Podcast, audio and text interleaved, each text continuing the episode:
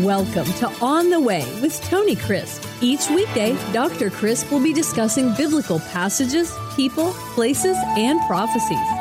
Tune in daily to start your day right and deepen your understanding of how to better walk the way and enjoy the journey. Here's your host, Dr. Tony Crisp.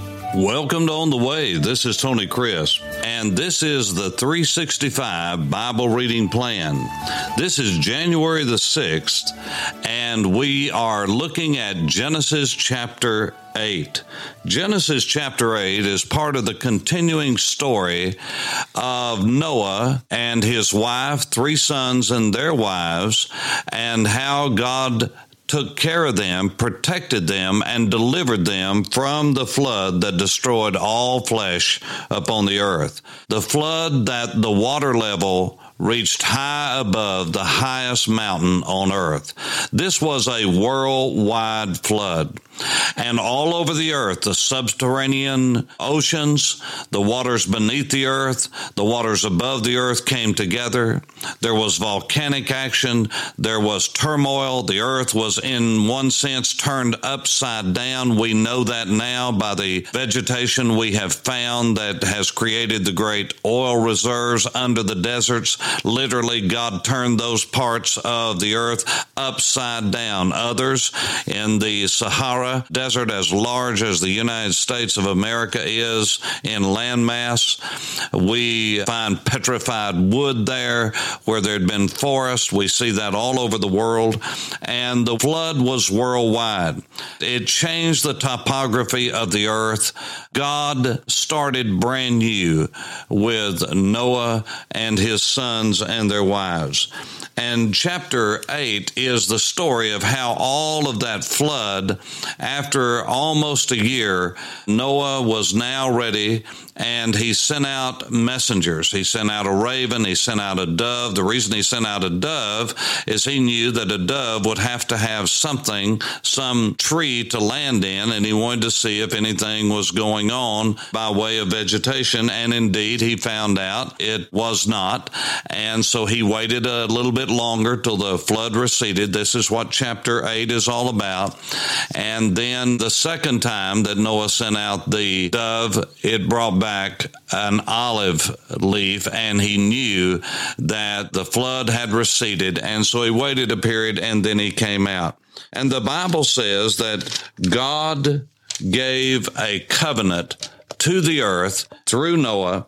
And the scripture says in verse 20, then Noah built an altar to the Lord. In other words, the first thing that he did as soon as he got out was not go exploring, but he did what all of us should do after deliverance. We need to worship God, and that's what he did. And Noah built an altar to Hashem, to the Lord, to God himself, and took of every clean animal and of every clean bird and offered burnt offerings on the altar. This is why I said there had to be more of the clean animals than the unclean for more than one reason. This is one. And the Lord smelled a soothing aroma. Then the Lord said in his heart, I will never again curse the ground for man's sake, although the imagination of man's heart is evil from his youth. Nor will I destroy again every living thing as I have done. This is an amazing statement. Man's heart is desperately wicked. It was before the flood. It is after the flood. And even though, according to chapter 5, Enoch was a man who was walking with God, and he so walked with God that the Bible says God took him one day. He never died. God just took him to heaven. But Enoch also was a sinful man. He walked by faith. He is that one that we all look to as that first one. Elijah was the second that was taken to heaven without dying. But there were men of God. Enoch was one of those, and he was the exception. And then you had Noah. Noah found grace in the eyes of the Lord. Grace is God giving us something and acting toward us in a way that we don't deserve. By the fact that the Bible says God gave him grace, he found grace and favor in the eyes of the Lord. Well, if he was perfect, why he would wouldn't have needed grace and favor. You see, even Noah's heart was wicked and needed to trust in the true and the living God in order to be saved. And that's exactly what he did. He took God at his word and he proved that by living it out in obedience to God in spite of the circumstances and his surroundings. And in spite of all of the mocking that ridicule and not listening to his preaching that indeed they needed to repent before the flood and turn to God. And so no one did that. All to say, even after the flood, man's heart was still wicked after the judgment of God because Adam's seed of rebellion was in him as it is in us. Just think about it. After the Messianic age, a thousand years of total righteousness and godliness, and the Lord Jesus himself ruling from Jerusalem, and all of those of us who will rule and reign with him will be scattered across the face of the earth. We will be given territories to make sure that all is held in account. There's all kinds of things that I'd love to tell you right now that are just right out of the Bible, but I must stick with this passage. And so, as in the days before Noah, so it will be during the days of the Messianic age. But think about it. Just like after the flood, after the judgment of God, after the goodness of God, like with Adam in the garden. Adam never in an environment that was sinful. He brought all of that upon the human race. Think about the messianic age. When a man dies at a hundred, they will say he was just young. Can you believe he died at a hundred? It will be as though a child has died.